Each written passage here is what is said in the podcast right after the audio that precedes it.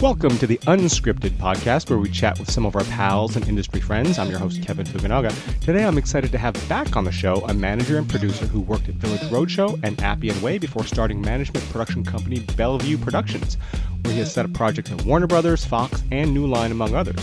He's a Canadian, he's an NYU Film School grad, and he's our pal John Zaozirny. Let's talk to him right now. Yeah, so you've got a lot going on, and uh, let's we can just jump right in because I know that uh, you've had a lot of deals go down. You had Bellevue had four scripts on the blacklist this year. You had all kinds of stuff going on. So maybe we can just get started with, uh, you know, what's it been like making that transition to manager? Because this is really sort of your first full year as a manager slash producer rather than, you know, working in production primarily. Yeah, no, it's been fantastic. It's funny. I gave it one of my clients, uh, Ian Shorr, uh, who I worked with on the scripts uh, Capsule and Christo, and who I manage now. Um, he actually got married uh, a little while ago, and I gave a kind of impromptu speech at his wedding. And one thing, and he was one of the people who encouraged me to become a manager.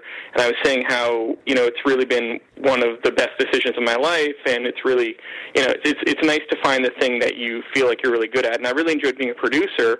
And the great thing about being a manager is that you can be a producer Uh, or use those, those producer skill sets and work with client, work with your writers, and not just be a one-off thing where it's like, hey, here's one script, and then you know, hopefully we'll work together down the road. It's like you can continue to work with those people and, and grow their careers and work with them on branding and kind of like take, making a great script, which I think is the first thing. Is either working with them on a pre-existing great script they've already written, or developing one together, and then kind of helping develop their career. So you kind of take that as producer kind of skill set that you have, and you're able to kind of apply it on an ongoing basis rather than kind of a one-time deal, which is usually the kind of situation with producers. You know, you may develop one project and then maybe you work with the writer again, maybe you don't, but you don't certainly are not involved their on their life on a day-to-day basis the way that you are as a manager. And it just felt like a natural transition. It's been a, and honestly, I love it. It's it's it's fantastic. It's I think one of the biggest highs that you kind of have is you know finding a really talented writer kind of early in their career and helping kind of break them, get them an agent, get them get their script set up, maybe get them on the blacklist, get them a great round of meetings, and it's you know it's kind of happening right now with one of my clients who's in town, and you know we we met up like I don't know like first met up like almost a, year, a little, little under a year ago, developed a script together and took it out. You know, got him a great agent, one of my favorite agents in town, and then took it out. And he's been, you know, he's only he doesn't live in Los Angeles. He's only been in town for a week, uh, only in, in town for a week, I should say. But he's doing a zillion kind of general meetings, and it's been great to see him kind of go from just a person that I met off the blacklist.com to becoming this guy who's meeting at Imagine and meeting at Universal and meeting at Sony, and you know, kind of really get into the mix within you know the space of less than a year. Wow. So you've actually signed a client off of the blacklist. Yeah, yeah. I think I found. I definitely, I, I definitely found him. Well, I, I so he'd written a script uh, that I really liked. It was about hockey, and so I decided, being Canadian, of course, I was inter- interested in that. And so I read it, and I really liked it. I thought the writing was excellent. He happened to be in town. He lives in North Carolina. He happened to be in town. We met up. We hit it off. I didn't have an idea at the time. And then I had an idea about a month later, and I pitched him the idea, and he really liked it, and so we started developing it, and we developed it, got, got it to a great place, and then took it out, you know, found him a great agent. We actually had a few agencies wanted to sign him, which is always great, mm-hmm. and decided to go with one agent in particular, and took it out, and the reaction, we ended up selling it, which we kind of knew was a, was, was a long shot. It was kind of more of a, just a really fascinating kind of, uh, you know, topic that we felt wasn't commercial, but we knew that people would want to read, and got him a great agent, got him meetings all over town. So and we're just and we're already working on the next thing. So you know, it's kind of one of those nice things where you read a script, and you know, more often than not, you read a script and you're not like, oh, this is an amazing script. I can sell this for infinity dollars. You're more like, oh, this is a talented writer. I want to get to know this person. I want to find something with them. So yeah, I found him on the blacklist. I don't know. I think I've, I actually have found other clients through the blacklist.com as well. You know, I, I think it's it's certainly the you know one of the best resources out there. Yeah, well, I mean, we ask that of a lot of different managers, and uh, yet it, a lot of people use it as a resource, but it's hard to find people that have actually done it. So you are really uh, stretching out there and, and you know, uh, doing whatever you can to find great writing, and I think that's fantastic.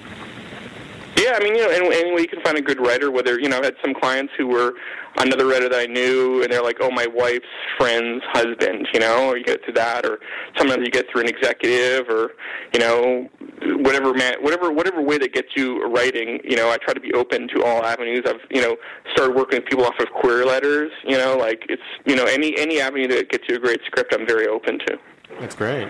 You're relatively new to the management game. What are what are some of the things you found works? Uh, what some of the things you haven't? Well, You know, what have you learned as a manager this year? I think what I've really learned as a manager is, you know, is, is first, you know, it's about that first great script, and then kind of figuring out where where you go after that great next script. What you know, how do you transition that to paid work if the script didn't sell? How do you kind of map out a career for your writer?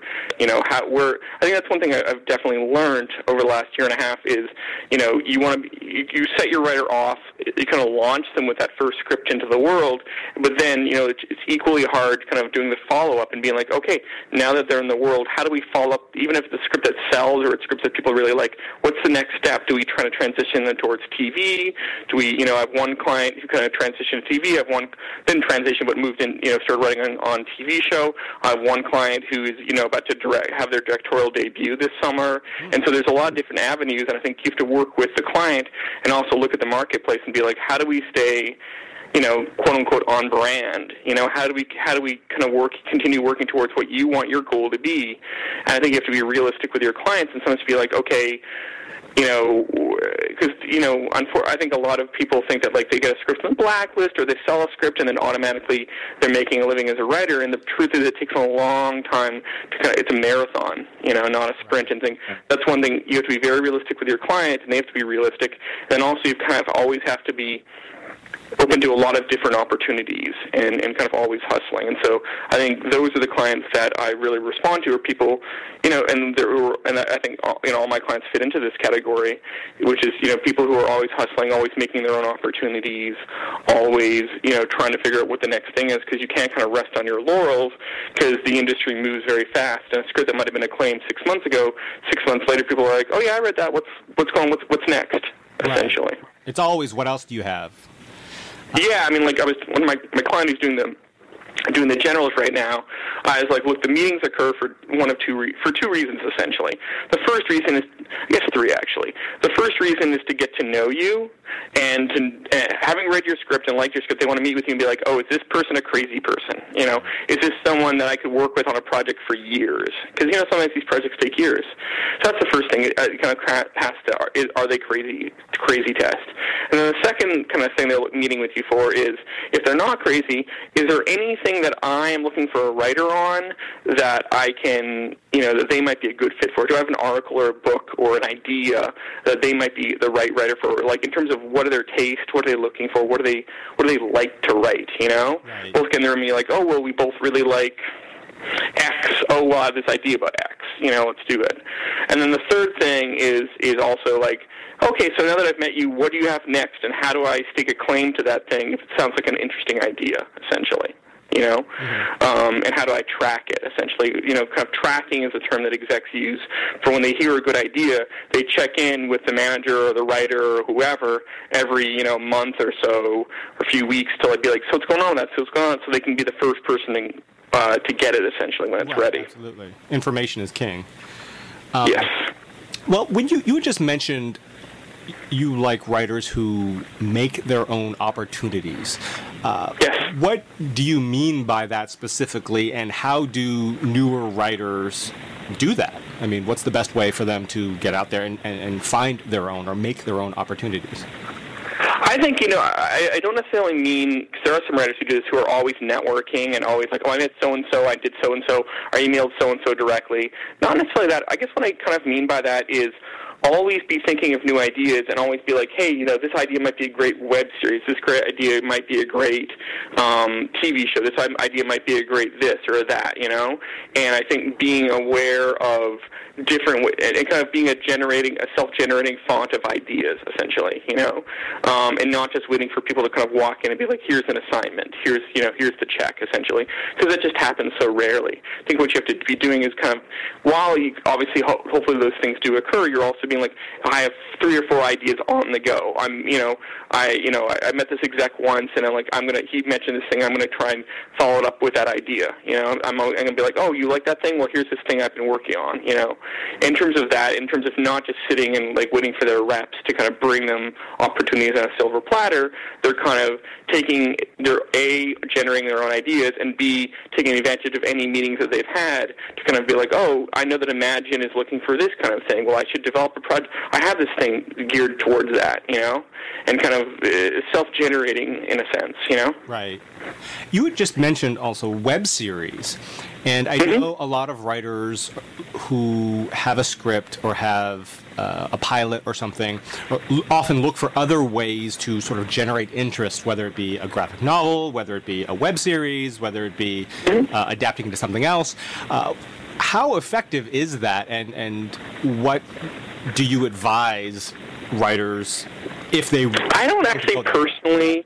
I, maybe when I said web series, I guess you know we just did a client who sold a web series to uh, an existing kind of uh, channel, as it were. You know, um, and so that's kind of what I meant more. I don't personally. and If you're trying to get a, a, a, a, the attention of an agent or manager.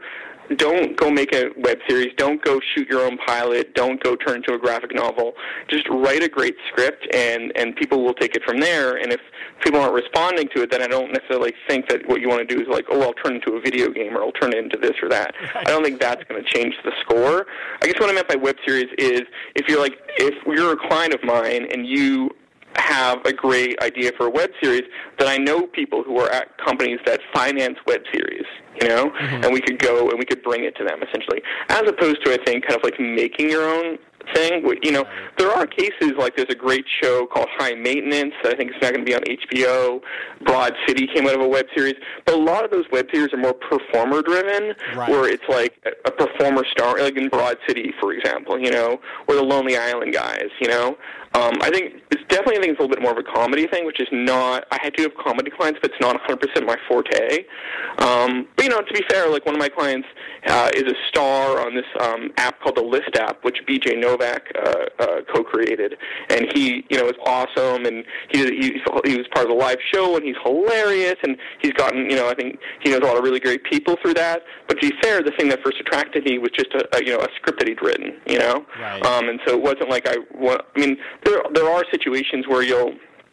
I was just talking to another rep about manager about this, you know, where you'll watch a funny ad or you'll read a funny blog and read, like that's how Diablo Cody was found, you know. But I think more often than not, the, the, the, even if they read something funny, the first thing they're gonna be like, "Oh, do you have a great script?" And I just think nowadays that's where you should focus most of your energies towards is that, rather than you know having been in film school. I know it's just to make a web series, to make anything kind of physical is a great expenditure of time and money, and you'd be better off. You know, I, I remember when I was in film school. I was like, well, I can either direct my own movie or I could write a script. If I direct my own movie and I don't really want to be a director, that's going to cost me you know thousands of dollars. Or I could just write a script, and that script might make me some money down the road, and will cost me nothing but time, Right. essentially.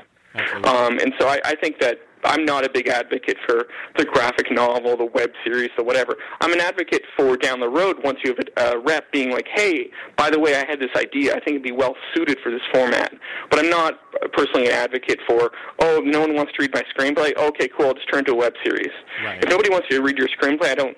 I don't think that personally that's a great, uh, you know, advertisement for why you should turn it into something into another thing. It's probably you should take the hint and be like, maybe I should just write a different screenplay. Yeah, and use the energy that uh, you put into the graphic novel or the whatever into writing another screenplay, writing another. Absolutely. By the way, that'll be much less effort Right. than having like do a whole. Because then you just kind of you're you're doubling. And there are people out there I think who've like one idea or two ideas, and they're like, "This is the gold mine," and you know, the the the truth is that rarely is the case. You know, because whatever idea that you tend to think is like a gold mine, I assure you, people have already been pitched it twenty times, Right. and it's probably more about execution.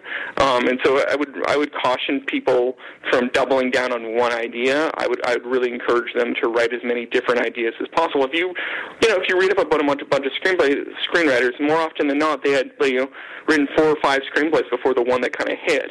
And by the way, it doesn't mean the other four screenplays are like gold and they're sitting on the shelf. That rarely occurs. What it more means is that they had to write those many screenplays to kind of get to a situation where their writing was good enough, their ideas were good enough. Yeah, no, absolutely. And uh, in terms of, I know so many more writers who uh, write get signed based on a great spec. Even if that spec doesn't sell, it gets them the meetings, and then eventually they are able to sell something or uh, get hired to write something. But very rarely mm-hmm. does that first spec, that the, even the one that got them signed, it often doesn't lead to a sale for that individual thing. I mean, it does happen, but it's far it's, more it's, common. Pretty, I always tell my writers, this is what I tell them. You know, script has a different job theoretically. You know, like some, and this this is by the sometimes a hard lesson I think for writers and you know some some some potential clients I, I met with and I said, hey, I like your script, but I don't think I can sell it, and so I'd rather working with something on new. And they decide to go with someone else who I think was like, no, your script is great, let's take it out, we're going to sell it. You know, and so you know I try to be honest, and maybe I'm wrong. You know, uh, but I think I try to be honest and be like, look, your script's job was to get you in the room with me, and maybe get you an agent, but it's not going to sell. I just I know you know, or at least I I only try to sell what I feel like I can sell. That doesn't mean I know everything, but I'm certainly not going to blow smoke and be like, oh yeah, we can sell it. So I know in my heart we can't. Um, but yeah, more often than not, the job of the script is, you know, take take the script that that my client is right now doing general meetings on. We we were like 90 95 percent sure the script would never sell because there's built-in kind of inherent uh, logistical and legal issues. But we knew that everyone in town would want to read it. So that script did its job, which is it got him a great agent. It got him meetings all over town, including you know major you know most of the major studios, and you know it got it did that was the job that it was it was there. And you know maybe it's in the blacklist this year maybe not but it did its job you know and that was the job that we designed it for. And so i think you want to look at each script as doing a job you know, for you, and like, what does the script accomplish in being? I think, you know, trying to write the script that's going to sell for a zillion dollars can, you know, be a home run swing. It's like taking every pitch and be like, I'm swinging for the fences. More often than not, you're going to, you know, pop fly out. Whereas I think if you're more direct and you, you know, to to, to tire out the baseball metaphor, if the script's job is to get you into first base or second base, that's still that's still better than striking out, you know, and it's you're still somewhere, you're still closer to getting to home run and making some money. And you're or getting to home plate, I should say. And you're on the field, right? and you're, you're. I know, I know. It was just to drown this uh, this baseball metaphor, beat it to death. Yeah. but yeah, I think each script has a different job, and there are you know there are just rare cases of people you know, like you know, one of the clients I just started working with, he had a couple scripts, and they got him a great agent, and they got him some managers that ended up not being right for him. The agent ended up being, you know, or he wasn't the right fit for the scripts that he was kind of going for, and he ended up working with me, and you know, we just were sitting in the room, we, we came up with something in the room that we're like, oh, this is the home run idea. Which very, by the way, that I say that that rarely happens. You know, more often, I would say, you know, in terms of developing ideas that I think are slam dunk commercial ones, it happens, you know, two to three times a year, where an idea walks in, and you're like, oh yeah, we can sell this for a lot of money, right. because it's so the the target is nowadays is so narrow. But I think you know, but those other scripts were to get him in the room, you know, and this other script that we're working on, we feel like we can go get him in a great agent or go back to his agents and be like, yeah, this is something cool. Or you know, I had another client who had a script in the blacklist a couple of years ago, and he started working with some managers, and the managers, you know, tried to veer him towards writing this really commercial down the middle kind of stuff, and it just wasn't the right fit for him just you know even though it was kind of quote unquote seemingly on brand. And so he ended up writing he wrote a script and it was good but it wasn't like i think his heart wasn't entirely in it. And so we kind of worked we were workshopping on what like what are you excited about? Because if you're trying to shove you know a square peg into a round hole it's not going to work out very well so it's really about you know taking each script and being like okay where is this where is it where is this script going to take me and just because it didn't sell for a million dollars doesn't mean it's a failure right absolutely and you you said um, on brand. Uh, can you explain what that is? Sure. I would say that, like, let's say you write um, so you're my client Ian Shorr, and you've written a lot of sci-fi stuff, a lot of sci-fi stuff, a lot of action, like a lot of thriller kind of stuff. You know, he sold he sold a script to to you know Alcon that was like a kind of version of Strangers on the Train. The script that we sold to Warner Brothers was a sci-fi take on kind of Monte Cristo. We sold another script to Fox. That was kind of a grounded um, science fiction thriller, kind of in the vein of Limitless. And so if Ian was to turn around and be like, I'm writing a, a, a wacky comedy in the vein of Dumb and Dumber, that's not his brand. You know what I'm saying? I think anyone who read it be like, well, this is weird coming from Ian Shorr. Um, and so I think he, and he actually was one of the guy, first guys who, when we were talking, even before I was manager, he would talk about it. He's like, yeah, I don't know that's really like what the town expects me what I'm, or what I'm good at, you know? Mm-hmm. Which I know, I mean, a lot of writers, it sounds like you're kind of being limited. But I would think if you look at a lot of the, you know, great writers and the great filmmakers, no one goes to John Logan and says, hey, John Logan, we want you to write a wacky comedy even though John Logan, you know, who wrote, you know, is an amazing writer, even though uh, that's just not what he's known for. The same day you wouldn't go to the Farrelly Brothers and be like, hey guys, we want you to write and direct a, you know, a taut thriller. It's not to say that they couldn't do that necessarily, but it would be it'd be kind of surprising you know and you know sometimes it does happen i think you can kind of earn your way to it like someone like adam mckay who just you know wrote and directed the big short which i think is kind of an outgrowth of his, a lot of his political interest and you know if even you look at the end of like the other guys there's like a big thing about um you know, kind of Wall Street right in the end credits. So it feels like a natural move for him. And now he's, you know, taking out a pitch with Jennifer Lawrence about, you know, uh, Silicon Valley and kind of IPOs and like, you know, all that kind of stuff. So he's kind of shifted his brand to some degree or expanded it. So it can happen, but I think more often than not, you want to get really good at something and then start to move, you know, kind of uh, away from it or, or in, in a slightly different direction. So just one thing, I think if you, I would put it like this, if you've written three, you know, if you, like, if I've read a script of yours and it was really good, it was a thriller, and then you're like, great, I've got another script for you, and it's a, oh, I don't know. I think the you know romantic comedy, I'd be like, well, that's a little weird because like I've read this thriller before. I know you're good at that, but writing a romantic comedy is a very different set of muscles, you know. Right. Um, and so I think that's what I kind of mean by it. And like, you know, so you know, the writer that I'm working with right now, he wrote kind of this 80s um, biopic that's kind of grounded in real life events, and we've got a really great response. And so the next thing we're working on is also, funnily enough, an 80s biopic that's grounded in real events. You know, it's different than the script that he wrote that got a lot of attention, but it's very much in the same vein.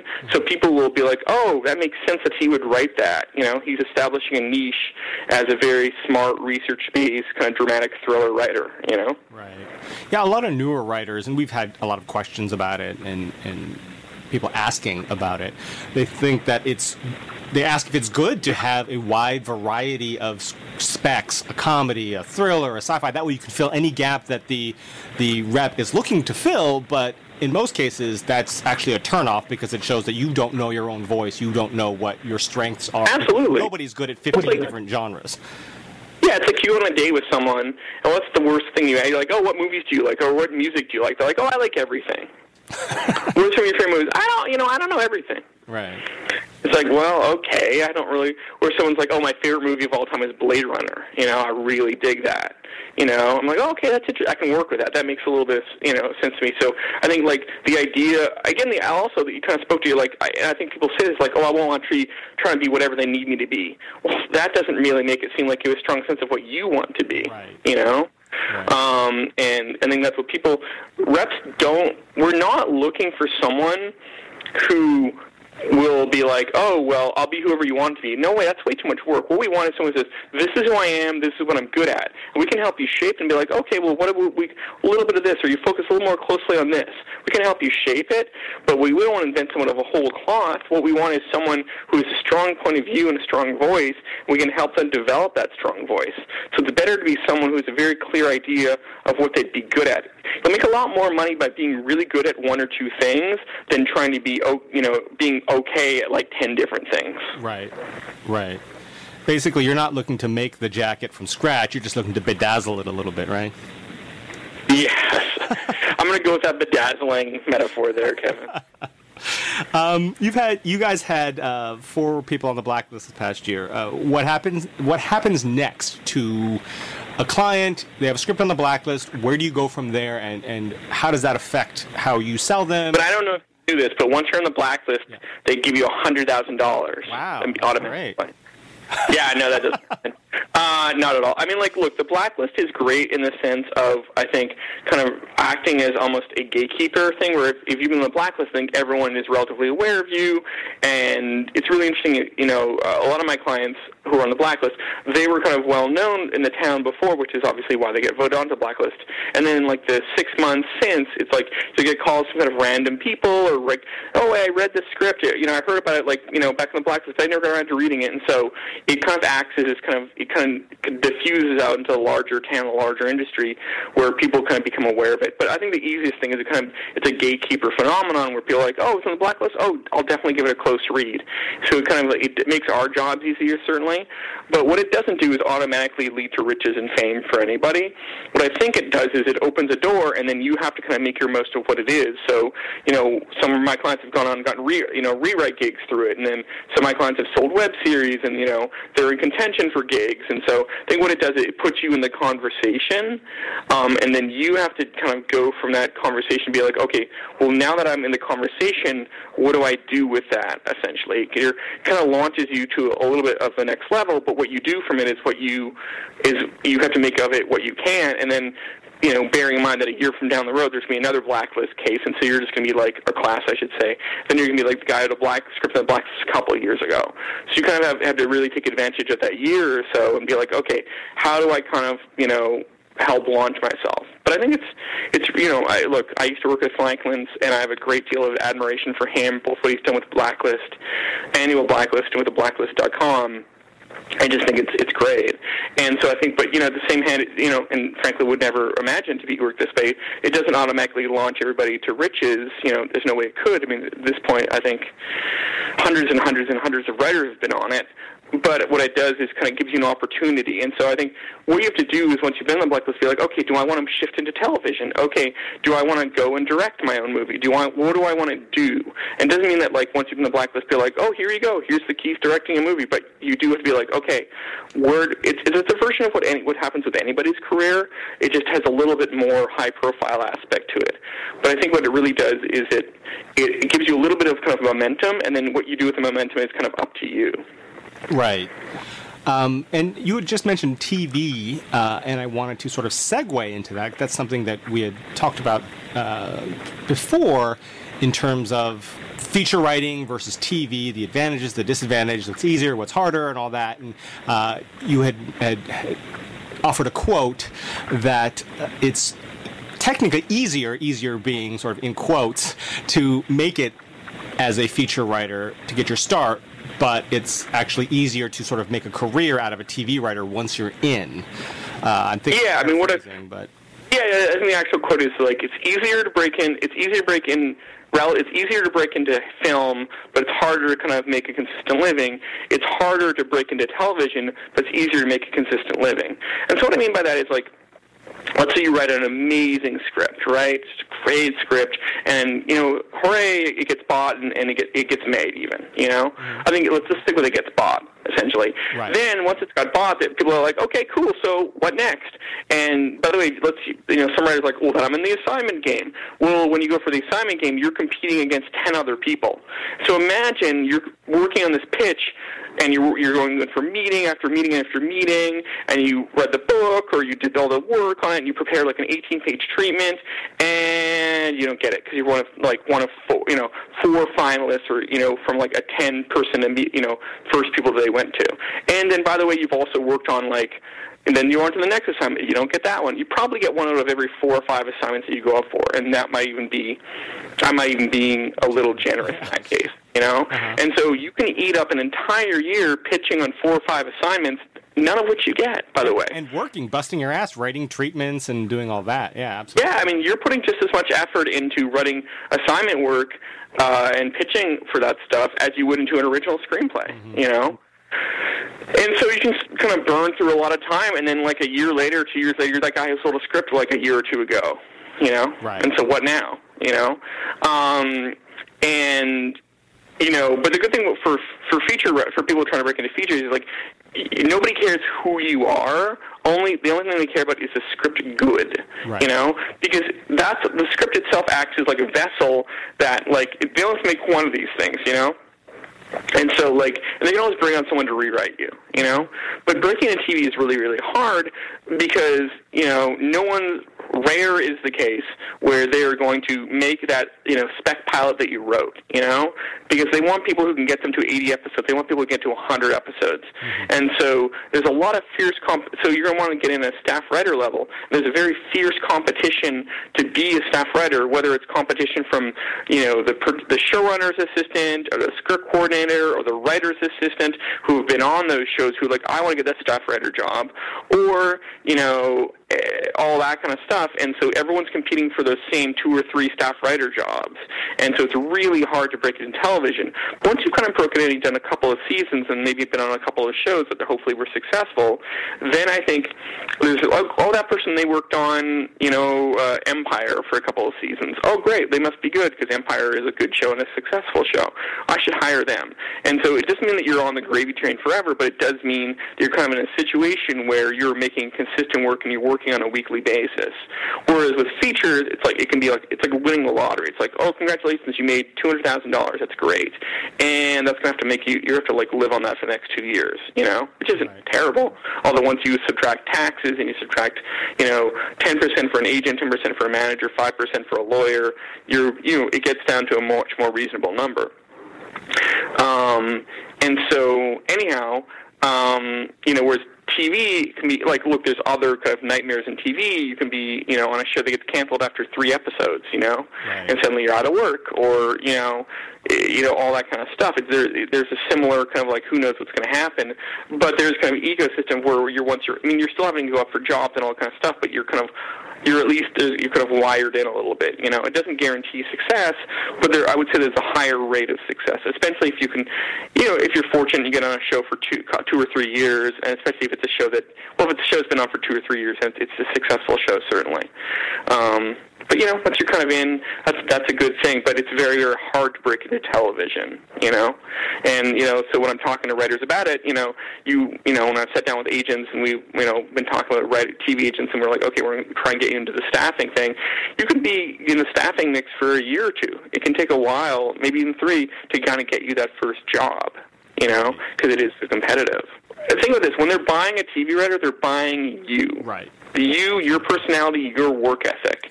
Because they're saying, okay, this person is going to be in the room from 10 a.m. to 7 p.m. or whatever, or maybe longer, depending on the time of year. If you're a network show, you're doing 22 episodes, you're going to be there from like May until April. June, I guess June, June till June till April usually, or June till May. Mm-hmm. You know, and depending on how long the show, how many episodes, et cetera, et cetera, et cetera. Right. But you're going to be in the room with that person, so they're saying, is this person reliable? Do I believe they can deliver? Because also when you're writing an episode, generally the show's already in production, and so if you tank your episode, man, they're gonna they're gonna have to rewrite the whole thing in like two or three days because the train doesn't doesn't come to a stop because oh so and so screwed up. Okay, we'll just put everyone on hiatus. Right. It doesn't go like that. No. The train is leaving the station, so they are buying you. Whereas when they buy your screenplay, they're buying your screenplay, and guess what? They can buy your screenplay and be like, you know what? love your screenplay, don't love you, we're going to hire someone else to read it. And that's that. And they don't owe you anything. Right. When they buy a TV writer to work on staff, they're buying you. Mm-hmm. Yeah, and but what you had said about TV writing being something that is easier to stick around in, uh, what I wanted to mention is because you're working in a writer's room with a bunch of other writers, uh, it's difficult to get in because they, it's difficult to trust people that they don't know. Um, it's a risk, but also once you're in the sort of group, once they have trusted you, you have anywhere from six to 12 other writer producers in that room who some of whom will go off onto other shows, other seasons, other this or that, develop their own shows, who now you have as a resource either can make a call for you and say, vouch for you as a, a, an individual and as a writer, and or bring you onto their shows. So it's it's this ever growing. I mean, that, that's very well put, and that's completely true. I mean, you know, I was over my client, one of my clients is working on a, on a CBS television show, and I went to visit him, and you know, a bunch of the people working on that show all used to work together on another TV show. Uh, you know, three or four of them. You know, and so you're like, oh wow, the, the gang got back together essentially, and so you know that when it's it's. Hey, wouldn't you want to work with your friends? Wouldn't you want to work with the people that you know? What's what's better than you're like, oh hey, I'm I'm gonna have to work with twelve people or eight, ten people for the next year. Oh, I'm going to hire the people that I know are good people, and then and also if someone recommends, like, oh hey, you know, I recommend so and so, I work with them, they're great. Oh yeah, okay, you take that for that's that really has real value. Right, absolutely. If you view it like that, yeah, like a party or something, you're having a party at your house. Are you going to invite your friends? Of course. Are you going to invite your friends of your friends if they recommend? A party where you have to work together. Yeah, right, yeah. Be there for a set number of hours and yell at each other. Right, right. Um, but yeah, I mean, almost on a very consistent basis, there's other than new staff writers, and oftentimes new staff writers, like you had mentioned, are former showrunners assistants or writers assistants who also have those sort of credentials, meaning they have the referrals and or they've worked on that current show so that they know the backstory they know where it's going they know all the ins and outs uh, of the show what it needs what it doesn't because they sit in on those meetings. Um, but staff writers, other than staff writers, almost all of those writers tend to be people that they know or they know of based on someone else. It's it's interesting to see that when you, the more writers we talk to, TV writers especially, there's always that almost always that connection to somebody that they knew to get a job. Yeah, because you imagine you're getting like a hundred scripts for mm-hmm. one yeah. for one or two shots. Who? How do you narrow it down? Right. You know, mm-hmm. how do you narrow that down? It's like getting resumes for a job. You're gonna you get 100 resumes, and like one or you know two or three of your friends recommend two two or three people. Those are the two or three people you're probably going to take the most seriously. Right. You know. So you know what I tell potential clients and, and also my clients, I would say, is if you want to break into TV, so you, this is all what you're up against, you know. Mm-hmm. These kind of this kind of institutional situation of, of people hiring who they know and all that kind of stuff. And like, look, there are diversity initiatives and stuff like that, which is which is great. Um, but I think it all boils down to the end of the day. I think you have to be a good writer, you know. Um, and so, but what I tell my clients is, you've got to write something that really breaks out of the pack, and not just as a good writing sample, but like conceptually. So you, I want you to come up with an idea that just, if I pitch to someone on the phone, they say, "Wow, that sounds cool. That sounds interesting. That sounds different. I haven't quite seen that before." So don't write something you think, "Oh, here's another cop show. Here's another detective show. Here's another lawyer show."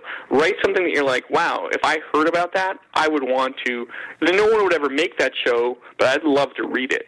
You know, like I always say, look at the Lord and Miller shows. Look at Last Man on Earth. Look at Son of Zorn. Look at uh, I think it's called Making History, the new show for Fox. Those shows are so concept and so fun that if someone pitched them to you, be like, that sounds crazy. I want to see that show. And so you want to write something that breaks you out of the pack. Just on a con, if because if you don't have those relationships, you don't have those connections. How do we sell you as managers and agents? How do we sell you? Well, if you write something that you know, like there's a script that sold a few years ago uh, about a woman being kidnapped by Kim Jong Un and being taken to North Korea. It was it was actually before the interview, before all that all that kind of stuff. It was such a crazy script that everyone in town wanted to read it because it sounded completely fascinating. And so that's the kind of thing you want to write, where like, wow, that sounds really different. That sounds really interesting. And that's how you get a showrunner to read it when they don't know you, when you don't have any credits. Is your concept is so interesting, they got to read it because it sounds crazy. You know, it sounds interesting. Right. If if you don't know someone, if you're not coming in pre pre-recommended, if you don't have great credits, the only thing you got going for you is your script. And if you're and the, they're not going to want another script that reads like everything else on TV. They're going to you're going to have to have your your script's have to do all the work for you. And really, what's going to have to do all the work for you is the concept. Is the concept really interesting? Is it an entertaining concept that sounds different than what they've ever read before or seen before? That's what'll get me to like pick up a script and be like, well, I got to read this because it sounds interesting. It sounds different. You know, it sounds how how are you going to pull this off? Right. I mean, imagine that you got pitched Mad Men ten years ago or fifteen years ago, whenever it was first written, when there was nothing on on on on television kind of like that. You know, an advertising age in the 1960s. Wow, that sounds really interesting. That sounds really different. Right. You know. Right. Um, now that we've shot down everyone's goals of making it in TV to start, and they're, they're all going to switch to features now to break in and shift over right. to TV or something. Um, so, uh, a writer has a, a, unique, amazing, brilliant pilot, what other ways mm-hmm. can they sort of stand out? Because again, it is so difficult to sort of break into TV. What are some other advice you have if they're able to get that meeting or? Just, I mean, we're talking about meeting with a TV with a with a with a manager or meeting with a, with a with a TV person? With showrunner. You're if if if it's one of your clients, for example. So they already have a have yeah. oh, what, what what I do? Um, you know, honestly, there's not a hell of a lot you can really tell them to do because you can't reinvent the wheel. Like if they, you know, used to be a cop and it's a cop show, well, that's helpful, but you know, you can't invent that. Essentially, I wouldn't tell people like go become a cop and then that'll be really good. you know, it'll help you in the room. It's like, well, if you're not a good writer, it doesn't really matter. Right. Um, you know, I just do the research on them, come in the room, be affable, be uh, you know, the word that I always use is you be a good hang. You know, because you're, you're going to be in the room, you're going to want to be a good hang because they're going to have to deal with you for you know ten months of the year. So be someone who has a point of view, but is like not you know obnoxious about it. Be a person who seems cool, who seems like you know, they would be an addition to the room. If it's a comedy room, be funny. You know, speak kind of about your experiences there. Maybe maybe prep some ideas for episodes. You know, mm-hmm. not a zillion, but like two or three that you actually really believe in. You know, right. um, you know, come and know their work. You know, and and refer to that work you know, and and also know what the show is aiming for, and don't be critical, but be constructive. You know, right. that's what I would say. Okay. Um, and talking about newer writers who aren't yet represented. Um, you had actually before we came on, you had mentioned a funny story or I guess it's anecdote-ish uh, about how some people will mention the podcast, specifically your previous appearances, in their initial contact with you or after the fact. Um, but what sort of advice would you have for those writers who are seeking representation, and uh, specifically for you, uh, what uh, what advice do you have for aspiring writers who are querying you, or you've uh, read their material already and are meeting them? What kind of advice would you have for them? Sure. Well, the first thing I would say is just for query letters. I did say this on previous podcasts, but I think people have selective hearing. is just write the log line or sentence or two, and that's it. Right. And because some people will be like, I, I listen to Scriptnotes, or, you know, uh, not, sorry, not script. Um, they can listen to uh, your podcast. podcast. too, but yes. Uh, so that I was mess it up. I was mess up the tell. I'll listen to your podcast, with Kevin. Um, you know, really liked it. It's like, oh, it's great. And then you see the rest of the letter, and it's like three pages long with every description of everything that happens in their in their in their in their in their script. And I really don't care. Really, really don't care. The only thing I care about in your query letter is what is your script about? Mm-hmm. What is the concept? That is everything else. I don't care about. Like I went and I signed um, a client from SC a couple of years ago, and he sat down and he was getting ready to pitch me his whole whole script. And I was like, "So what's it about?" And he gave me like the one or two sentence things. And he's like, "Okay, so we open on." I was like, "Dude, I don't really care what I mean, like I'm going to read your script, so like I don't, I can, I'll read. You don't have to pitch to me because I'm going to read it. So he just pitched me the log line. I said I want to read it. And so then we just talked about him and what he, you know, how he, who, what his background was and what he wanted to do and all that kind of stuff. Because like uh, it's all a moot point. I don't really care what your background. I don't like. I don't want to read your your coverage version of your script. I'm just going to read the one or two sentences about it and then decide whether or not that sounds interesting to me. Mm-hmm. And that's it. You know, um, so I would say for actually delete emails if they see a wall of text. If they don't see a log line in the first couple set, they delete and they. Yeah, and that's that's what I would do too. Yeah. I mean, I, I don't I'm not delete them. I just like move on to the next one. Um, but yeah, I mean, like I don't have the time to read that. You know, I want to read the one one or two sentences. Plus, if you can't like follow directions, which is pretty much the norm. That doesn't really rep great. So one of the other things we're kind of judging, this is probably speaks to the second question, is how is this person going to come off in a room? If I put them in a room with my friends who are executives all around town, how are they going to represent me, essentially? You know, are they going to be weird? And so if you're someone who can already not do the stand, like, I think it's pretty understood, be pretty standard. Kriller, hi, John, nice to meet you. Heard your interview. It's really on the blah, blah, blah um, I want to pitch you a sci-fi thriller, and then link the, like the log line for it, blank, blank, blank. Let me know if you'd like to read it. You know, best. That's all I need. You know. Mm-hmm. Um, that, just do that. And then like, but if you read like three pages, I'm like, well, this person clearly has no interest or knowledge of how the industry works. It's you know, not only I'm not going to read it, but that's probably something a little bit something a little bit sketchy about that person that they have no interest in kind of learning how the industry works. Also, this is kind of weird. I get this. I get actually beginning this more recently. People will send me an email, be like, "Hello, do you accept query? Le- do you accept you know query letters? Right. Please respond." I'm like, well, I'm not going to respond. Definitely not. Like, I'm not going to respond to anyone who asks me a question. Like, just send it or you don't. Right. Um, so in terms of query letters, you know, just keep it simple. You don't need to pitch me. It's you know, you don't need to tell me. I mean, a lot of times you'll be like, it, it, I guess it's, if it won some competitions, that's cool. Or if we got five coverage in the blacklist.com, sure, that's cool. But really, at the end of the day, all that matters is the log line to me, you know?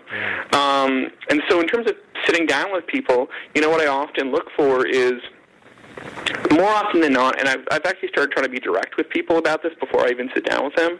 Um, you you know, if, if I get the sense, because sometimes you'll want to sit, you'll sit down with people and they'll be like, all right, so let's talk about how we're going to take my script out. And more often than not, I would say, let's say I'd sit down with 10 people, I would say only like one or two of those people do I actually want to work on the actual script that I read. The majority of the time, I like their writing, but I want to talk to them about either an idea that I have or uh, hear about any other ideas that they might have. Because I think they're a talented writer, but I think this script was not necessarily the commercial breakthrough thing that we're going to do. The first script I want to kind of introduce them to the town with. I think sometimes people can be very dispirited by that, which is why I try to tell them in advance so they can kind of prep themselves for the so-called disappointment of that. Right. Um, for the kind of a little bit of what I call the lottery ticket mentality. And I get it because you've been working on the script for a while, but like, you know, you've also been working in a bubble, you know, um, under your own kind of thing. But I think come in and, and you know have some other ideas beyond the actual script that we're meeting about. Um, have some ideas for where you want to go in your career. Um, try to be an amenable person. Like I'm kind of looking at, I mean, like, okay, is this someone that I can spend the next, you know, you know, five, ten, fifteen years working with and talking to on a regular basis? Is this someone who's, to be honest with you, interested in my opinion? Because a lot of sometimes you meet with people and they're just not interested in your opinion. They just view you as a delivery system to gain them millions of dollars, you know.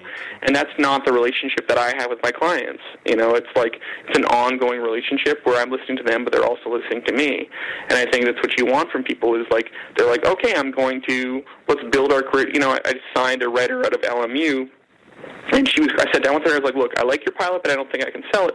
Let's develop something new."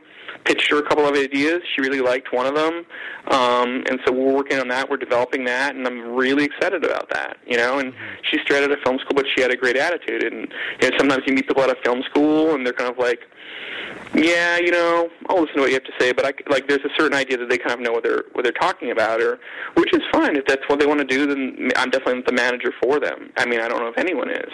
Right. Um, but you know, I think it's a it's a, a collaboration, and you know, not to be blunt, but I've most likely been in the industry longer than than you know most of the writers I'm, I'm initially meeting with have because they would probably they were already in the industry, they already have a manager, and so I'm not saying that everything I have to say is right, but there is a reason you're giving me 10%. It's not just to like attach a script to an email and send it out to 20 people, Right. you know.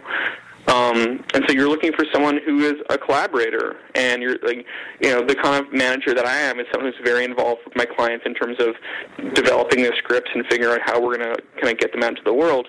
And some people are interested in that, and, and some people are not. And if you are, then I think you just want to make it clear and, and not just be like a situation where you're looking for a salesman, essentially. You know. Right. And not just collaborative with you, but if they're not collaborative with you, then they probably won't be with, uh, you know, executives and producers and filmmakers and all Oh, yeah, the that's people they have to always, be like- collaborative with. I was working with this guy, and he had zero experience in the industry. You know, there's like a saying, and I hope I, I can see this being offensive, but you know, which is like not all writers who are difficult to work with are amateurs, but most writers who are difficult to work with are amateurs. You know. Right. Or, sorry, I think I fucked that up. I screwed that up. Uh, I think it's like not all amateur writers are difficult to work with, but most difficult to work with writers are amateurs. Right, right. And it's a weird thing where you would think that people who are more professional would be jerkish, but they're not. You know, because they they know they understand that this is an evolving business, you know, and things kind of you have to listen to other people's points of view. But a lot of writers, like this one guy I was working with, who had no credits and was kind of older, you know, I would say in his 40s, and I, you know, I sat down with him and he had a pilot that I thought was was pretty good, but needed needed a. I mean, this is like one of the two things, one of the one or two scripts out of ten that I'm like, oh, I can actually redevelop this and, and turn this into something. Um, and working with him, and, and I was like, no, we to, you know, the concept isn't clear in the pilot, and I was they're like, no, we have to move stuff up into the pilot. He's like, well, that's an episode four thing. I was like, there's not going to be an episode four.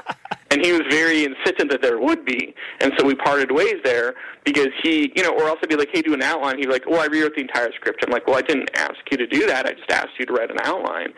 You know, and so there's definitely a sense of like auteurism. Mm-hmm. And, you know, honestly, that's just not how the film industry works for screenwriters. You know, screenwriters don't have a lot of control over their careers. Right. They just don't. And that's not to say that I'm the one who's control of their careers, but I am trying to prep them for a situation where they're going to get in the room and they're going to be the least powerful person. If you're in a room with a movie star, a director, a studio executive, and the producer, and you're the writer, guess what? You're the least powerful person in there, right. most likely. Right. You know, because you're the person paid to do a job. Right. You know, to make and, people happy. Yeah, absolutely. You know, and I think you know I was to refer to Chris McQuarrie who did this amazing interview, which unfortunately Empire Magazine has taken down for whatever reason. They revamped their site, but he talks about like you have to understand that your job is to make their lives easier. They're not the enemy; they're just people who need help. Right. You know, and I think that's what, as a writer, what I say, and sometimes I don't know if this goes over well, is like I actually don't think being a screenwriter is quote unquote you're an artist per se. Mm-hmm. You know, um, what I would say is I think that you are an artisan or you are a craftsman essentially, sure. which is you are someone who makes helps makes things that are, you know. Would you say that a person who like builds a table is an artist? I mean, of a sort, but I would say you're probably their craftsman. They built a great table you know? And I think that's what you're doing when you're developing things that cost millions and millions and millions of dollars at a minimum to make, then you have to at a certain point be practical. You know, a writer that I'm working with and um, you know, we're going we're going to production theoretically in this movie later this year. We just went to, we, we spent five and a half hours on a script that was originally 121 pages long. And we went through it line by line with the director on the line and we cut out 18 pages of it. Hmm. And we did that just by trimming lines, by trimming a couple scenes here and there, but mostly just trimming description, trimming extra dialogue, trimming parentheticals, and basically being like, okay, we have a mandate from the studio to get it down to under 110 pages, and we actually, and like, or even 105 if we are really good, and we managed to get to 103, which is crazy. Uh, but that was by being really ruthless and being like, okay, do we need this? You know, and like, so the director was on the line, so there'd be like this description of like the shot, and the director's like, okay, you can cut that. I know, I, I'm going to use that, but I don't need it written down. Hmm. You know, and so we were just ruthless because we are like, oh, okay, we are, we're trying to get a movie made. That is the goal here. Hmm. And so at each step in the process, what is my goal? My goal is to get a, a script sold. My, well, my goal is to get a script read. Then my goal is to get a script sold. And my goal is to make that, get that script made, essentially. And each goal is kind of like very clear and defined. And I think you have to understand that there are lots and lots of different agendas at play here, and those agendas are rarely what does the screenwriter want to do? What is their what is their goal? What is their agenda? Those goals are other people's agendas, and servicing those is what will allow you to have a long longer term career. Absolutely.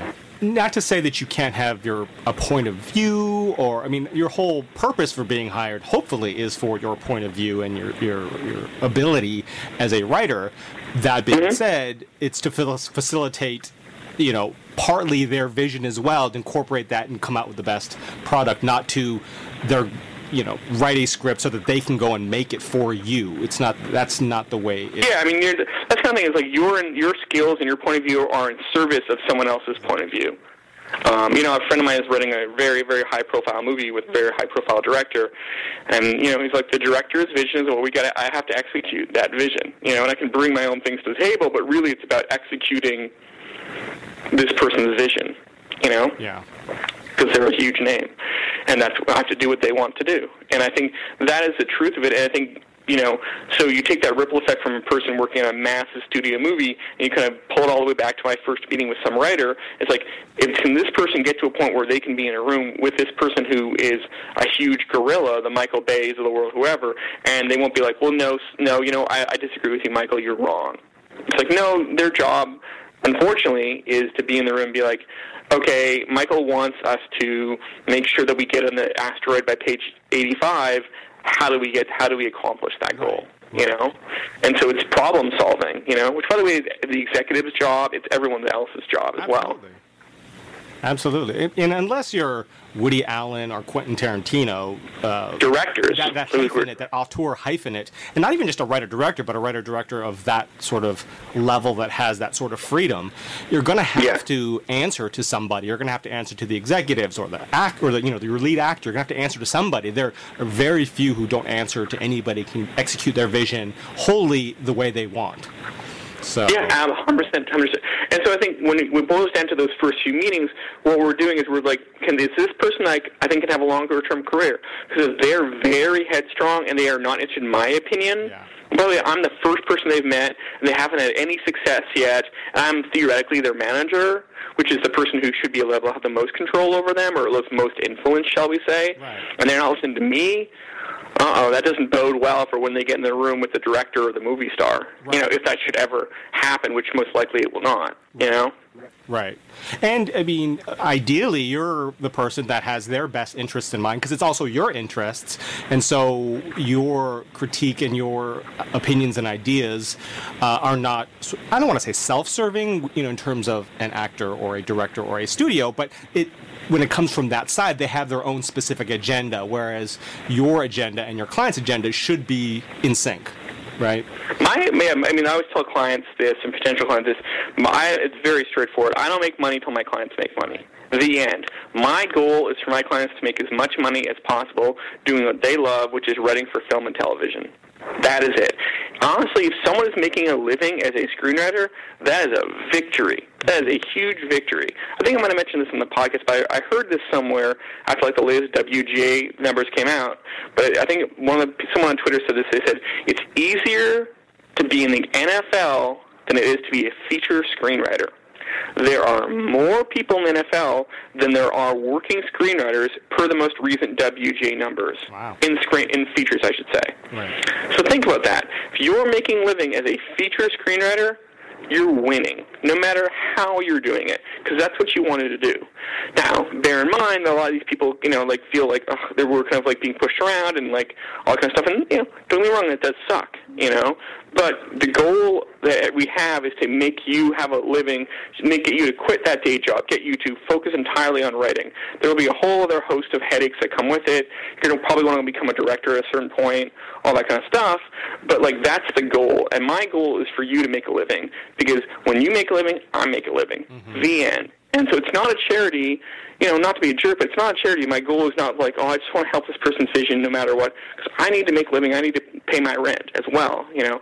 But the, the goals are, are entirely linked, which is I'm not, you're not paying me a $5,000 fee every month or whatever. I'm not one of those, one of those kind of weirdo fringe managers. I'm, you know, I don't get paid till you get paid. And so everyone's goals are very much linked. And I think not just that, but you want to be like, is this person, is this someone that I can believe in and have a longer term career? Because a big part of being a writer is not just being a talented writer, but it's also being a great collaborator, you know? And that will serve you honestly better, I think, in the longer term. There are a lot of writers I can point to who are very successful, who are really, really good at working with, you'll see that particular moves, like Chris McQuarrie always works with Tom Cruise, you know? Right. Clearly he gets Tom Cruise in a way that nobody else does. You know, and like movie stars and directors will work consistently with the same writers because that person understands their point of view and gets what gets the same kind of things that they want to do. So it's all about collaboration. You know, it's about finding the person who understands you. And so I think this all comes out of your kind of like what's the initial meeting, which is when you have the initial meeting, is this person who's going to be a good collaborator down the road with people? I think you want to demonstrate that yeah, I can be in the room and I can be elastic and I can doesn't mean that you have to say yes to every single thing I say, but it should be like improv. It shouldn't be like no. It should be yes and, you know? Or if you don't like what I'm saying, you're like, okay, I don't know about that, but what about this? Because we're all moving towards this common goal. So if I'm like, I don't think we can sell the script, or if I don't know that's the right direction for your career, then you should listen to it and then be like, well, I don't agree with that, but here's, but I've listened to your criticism, so here might be where I think we could go instead, a compromise, as opposed to just being like, no, you're wrong, essentially. Right. Which does happen, by the way. People just like be like flat out, no, I don't think so. And you know what? Uh, I'm I'm I don't I'm no genius. I don't know everything, but I, I can't point to anyone to be honest with you. It's only been doing this for a year and a half who has you know been like John's an idiot and then gone out and then like sold a script and made me look sold that script and made me look like a fool. yeah, I'm sure it'll happen one day though. Maybe, maybe. Definitely. Um, just a rule of rule of averages. Yeah, no, that's true. But will they have a a, a long career? Is the thing, right? Because that's what we're gauging it on. Yeah. Anybody can sell, not anybody, but you know, it can happen to sell a script because, like we talked about, it's about the script, not about them as an individual per se. Uh, but having a I think career, I think you have to, you know. I think so much as this industry is about subsuming your ego. Um, you know, it's the same. It's for managers. It's for producers. It's even to some degree for studio execs. You know, right. it's about how do I, how do you know, what's best for the project. You know, there's a great. I'd recommend everyone if they haven't already seen it. There's a great um, uh, TED talk that I, one of the Lord and Miller guys does. I think it's I think it's Lord um, does, and he talks about I think he's talking about Neil Moritz, although he doesn't name him. Uh-huh. He's talking one of the Twenty One Jump Street producers, and he says my the, my biggest boss is the movie.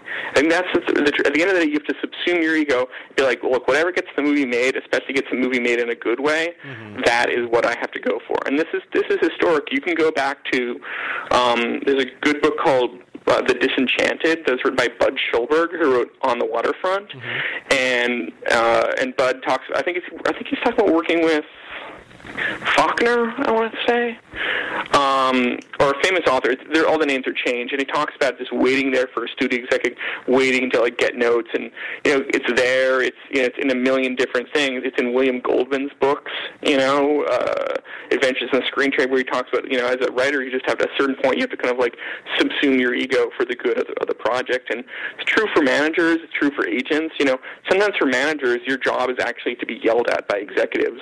Um, provide cover for your clients. You know, that's a big problem. Part of what your job actually is, is, is doing that. So I think for all of us, we have to subsume our ego and, and not be like, I'm an artist. If you want to be an artist, just go write books, you know, or, or be a painter, you know. Right. Those things don't cost very much money, and you can do that, and you can you can do what you want to do and have no limits on it. But I think if you want to make movies, whether as a producer or a manager or an agent or or be in the movie business, I should say, or a writer, you know, the only person who, you know, eh, whether it's an executive or a movie star or director, someone else is going to have final cut. Someone else is going to have final control. Mm-hmm. And you just account your victories where they are. Those victories are all, are usually, am I making a living? If I am, that's great. I've, I've, that's, I've made it to the victory. Right, right. Um, I know you've got to run. Uh, we st- I still have about 50 other questions, so we'll have to have you back on yet again. Um, it's always great chatting with you, John. Thank you so much. I really appreciate com- coming on. It's a great show. Um, and uh, yeah, be sure to check us out on scriptsandscribes.com. And do you have what's your Twitter? Do you have a Twitter? No, you always ask me this, and I always feel bad because I don't. I don't really use Twitter. Right. Uh, the only thing that I really use, and, and I gotta be honest with you, I only use this for uh, for promoting the the company. Is we have a Facebook page for Bellevue Productions, okay. and we also have our own website. Um, and I always tell people, you know, uh, the website. You know, I think we have info at BellevueProds.com. That's the query letter address. If you have a query letter, send it to there. Um, but yeah, just our main website or our Facebook page. Those are the best. Those are where on the Facebook page page and on the websites where we put up uh, all the announcement about our, our, talented clients. That's great.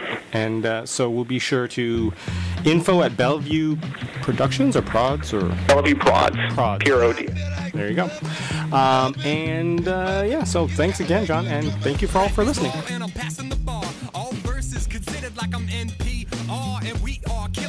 Everyone I roll with, gunning for the top spot, the opposite of hopeless. My flow is the